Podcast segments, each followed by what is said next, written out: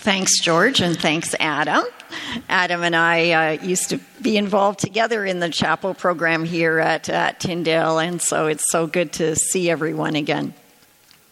This morning, um, we're focusing on God's Word from the very beginning. Oh, hi, Kevin, in Genesis.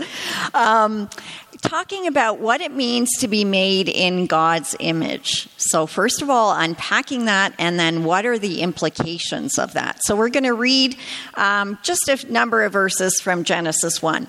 Then God said, Let us make humankind in our image, in our likeness so that they may rule over the fish in the sea and the birds in the sky, over the livestock and all the wild animals, and over all the creatures that move along the ground. So, God created humankind in his own image. In the image of God, he created them. Male and female, he created them. God blessed them and said to them, Be fruitful and increase in number, fill the earth and subdue it. Rule over the fish in the sea and the birds in the sky and over every living creature that moves on the ground. This is the word of the Lord. Shall we do that again? This is the word of the Lord. Amen. So, every couple of years, zoos seem to have special exhibits, and um, this one has now left the Toronto Zoo, but I did see this one. And the ex- exhibits are meant to draw in crowds, right? So it's going to be some unique animal, or even better is, is if it's a baby unique animal that people will come to see. Well, some years ago, 2005, the London Zoo put on a special exhibit, a very unique one. Behind a sign that said, Warning humans in their natural habitat, uh, there were some young Homo sapiens monkeying around uh, all day during the day, and they were, you know, sunning on a ledge, playing board games, doing handstands, I guess uh, part, was part of it, and waving to the spectators. And just like any, any other animal there, a signboard uh, informed visitors about this species' diet and varieties and their habitat and their worldwide distribution and their threats.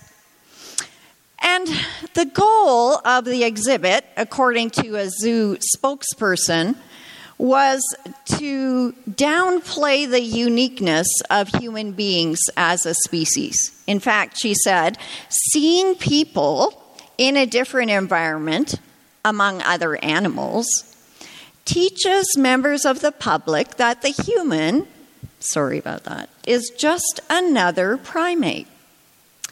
And one of the participants agreed. Um, he was quoted as saying, A lot of people think that humans are above other animals.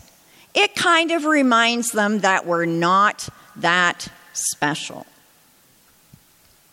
But the Bible says, and let's read this together God created human beings in his own image. In the image of God, he created them. Male and female, he created them. God bless them. Do you believe that? And, and what difference does that make for you or anyone who believes that? We live in a present Western culture that is inclined to a very different view of the world, and, and that affects how our culture thinks about human beings. It's an atheistic one, meaning no gods. So, if you subtract godness from this world or anything spiritual from the cosmos, then all you have is matter and stuff. Humans then are just a collection of matter. We get reduced to being simply physical beings. Our wondrous bodies are only collections of however you want to break it down amino acids, molecules, hormones, DNA, and those are the things that determine our physical processes. They are the things by sending neuron Im, neuronic impulses down a synapses, etc., etc. That controls what you think, what you see, how you feel, what you do. Pleasure, endorphins. Male violence, genetic predisposition, testosterone. Pregnant, it's simply fetal tissue. If it's inconvenient, remove it like a tumor. Depression, chemical imbalance in the brain. And so, in a worldview like that, there's a physical reason for everything and therefore a physical solution to it as well. And if we don't have the solution yet, it's only because we haven't found it, and science has to work a bit harder or longer to uncover it. So, therefore, put human beings on display at the London Zoo, lest they think they are different or any better than any other primate here on Earth. Now, I want to give you a little disclaimer here because I don't want you to go home and uh, throw your meds down the toilet or stop taking your insulin or refuse chemotherapy.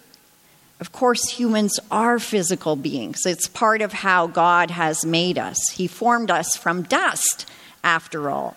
But it's not all that there is to us. Doesn't explain all of it. We can't be reduced to that because God breathed into that physical matter God's very own breath. So let's assert that again together. Let's read this together. God created human beings in his own image. In the image of God, he created them. Male and female, he created them. God blessed them. So humans are not just physical, they're also created to be social beings, to interact with each other, to seek community, to be in community, like God. They're also creative beings. They make things and do things, they build and produce, like God. They are also emotional beings. They feel, they respond, they love, like God. They're relational beings. We think, we ponder, we decide, we choose. So we're also rational like God. And obviously, we are spiritual beings. To have spiritual promptings, spiritual insights, spiritual responses like God. So, not everything is reduced to physical causes. And that means, nor are the, all the solutions then physical solutions. There can be social reasons for something and social solutions. There can be emotional reasons and emotional solutions. There can be spiritual reasons, definitely, for all kinds of things. And there are spiritual solutions for them, too. God created human beings complex and interrelated, and the proper view of them is holistic. I was struck by the, the personal nature of a story in the news some years ago. And the headline read The w- Woman Awaits Landmark Ruling on Sperm Donor Identities. So the young woman, Olivia, she um, had her mother had given birth to her by a, a donor, and she challenged the rules that say that sperm donors have the right to anonymity because she couldn't find out who her father was, who had fathered her, let's say, and her own records had actually been destroyed. So there was no hope of her finding that out anymore. But she wanted anyone in her situation to have the right to know where their genetic material had come from because it wasn't just enough to know genetic material. All she knew about her father was that he was Caucasian and he was a medical student at the time of donation. Genetically, all she knows is that he has a stocky build, brown hair, blue eyes, and type A blood. And guess what? that was not enough. Because she herself is not just some collection of facts and genetic material. She's a person. And the sperm donor is also not simply a collection of physical characteristics and type A blood. He's a person too. And so reducing her biological father to characteristics and genes didn't satisfy her. It doesn't tell the whole story about human beings made in God's image. And actually, there was an update to this story recently um, where the Supreme Court declined to hear the case that she was trying to make. So we assert that humans are made in the image of God. What difference does that make in our lives? Well, for one thing, it means that people, human beings, have dignity and worth, and that it is inherent in us. That is to say, it's built into us by the very nature of being made in God's image. It's not something we have to work for or earn or claw for our, through, our lives through to reach. God has gifted human beings with it. God is the one who decided it, and God is the one who carried it out. And what that means is that we stand as Christians for certain things. We stand for certain things. For understanding that this dignity and worth applies to all human beings, female and male, born and unborn, young and old, black, brown, Asian, Caucasian, ignorant and educated, poor and rich dirty and clean, blind and sighted.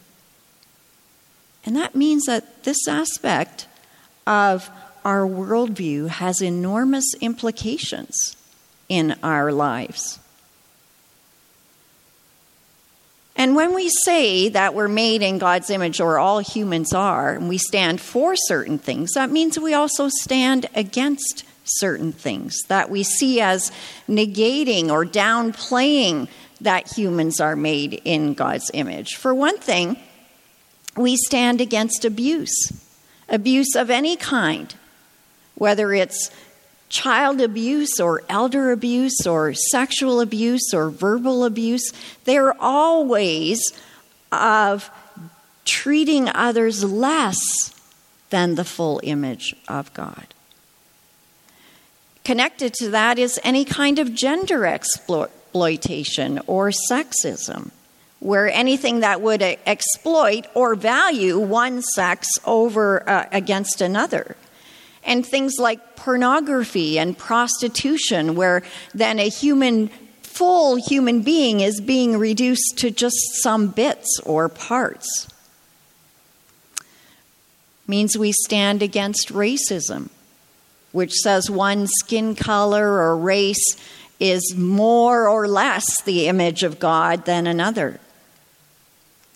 And it means we stand against abortion, which reduces a full image of God to a piece of discardable tissue.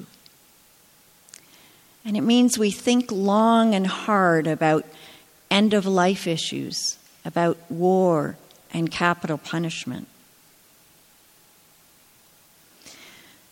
So, what difference does it make that humans are created in the image of God? Well, dignity and worth. But there's a second implication that has more to do with the world itself.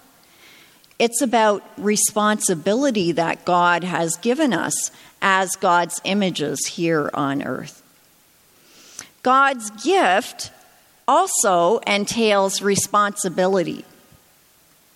God's blessing on humans includes uh, some specific instructions that have to do with the earth, with the place that we live.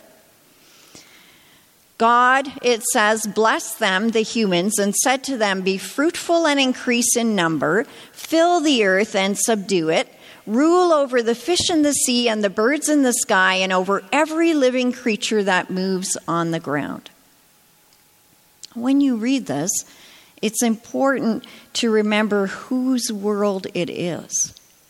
It's not my world or your world or North America's world or Donald Trump's world to do with as we please. This is my Father's world, as the hymn goes. It's God's world. And when God gives us worth and responsibility, it's so that we will care for this world as God Himself would as God did in those first six days, seven days, if you want, uh, of creation, caring for the world, organizing the world, creating, cultivating, making beauty, causing things to flourish, and at the end of it all, declaring it good and resting.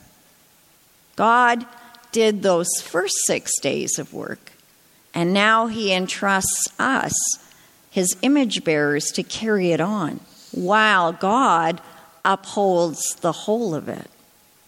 So we are God's stewards, God's tenants, if you will, until God comes back. And if you think about human beings being tenants, if you were the owner of creation and these were your tenants, would you put up with stewards or tenants? Like the human race, human beings collectively? I don't think we get a very good grade on our environmental report card. And yet, as people who know they are the image of God here on earth, we as believers should be at the forefront of taking care of our earth, of those simple three R's reuse, reduce, recycle. We, we can't sing This is My Father's World on, on church, in church on Sunday and really mean it if we selfishly and mindlessly pollute God's world at the same time. And there's also a history of Christians misusing those verses, taking words like subdue and rule out of their biblical context and twisting them so that all of creation is there for us to use as we want. Our benefit with a complete disregard for other nation groups or for the considerations of the environment itself or the long term sustainability of the world. We so easily ignore our responsibility as image bearing caretakers here on earth. There's a novel called Christ Recrucified, and in it there's a scene in which four village men confess their sins to one another in the presence of a pope. And one of the men, Michaelis, cries out, How can God let us live on earth? Why doesn't he kill us to purify creation? I think that's a very poignant question. Why doesn't God just eliminate human beings so creation can flourish? And the Pope answers this man and says, God, because God is a potter, he works in mud. We have a God who gets his hands dirty. God is a potter, he works in mud. God formed us, and God knows how we are made. God knows what we are both capable of, the good and the bad, and incapable of. And God has not left us without hope, as Adam referred to as well.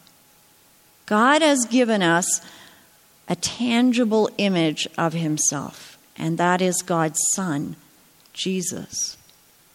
And the story of Jesus doesn't start in Luke 2 with a virgin becoming pregnant and this glorious birth noted by amazing prophecies and songs and angels. The story of Jesus goes back to the very beginnings, before time.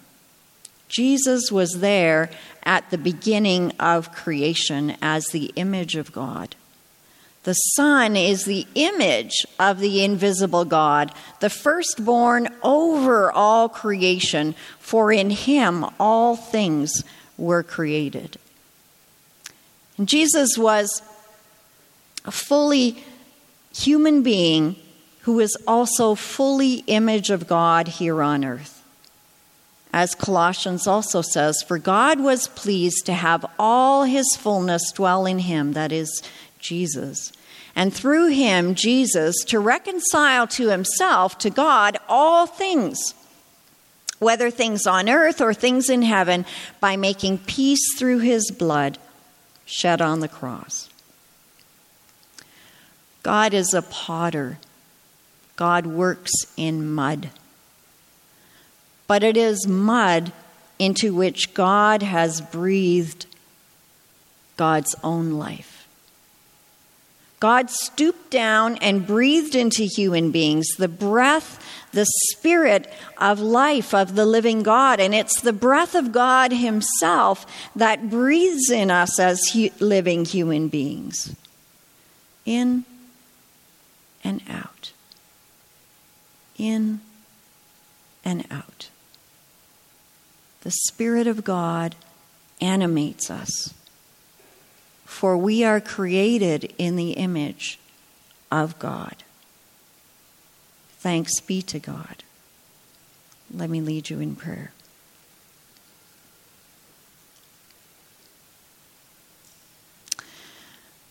Dear God, there's so much in those few verses, those few words about ourselves as human beings and your relationship to us. Forgive us for forgetting about some people that they are also made in your image, and for taking to reviling them freely.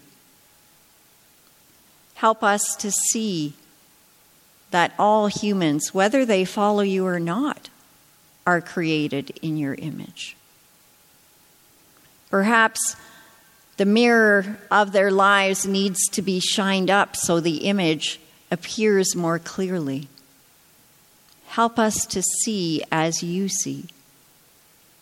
Help us to love as you love.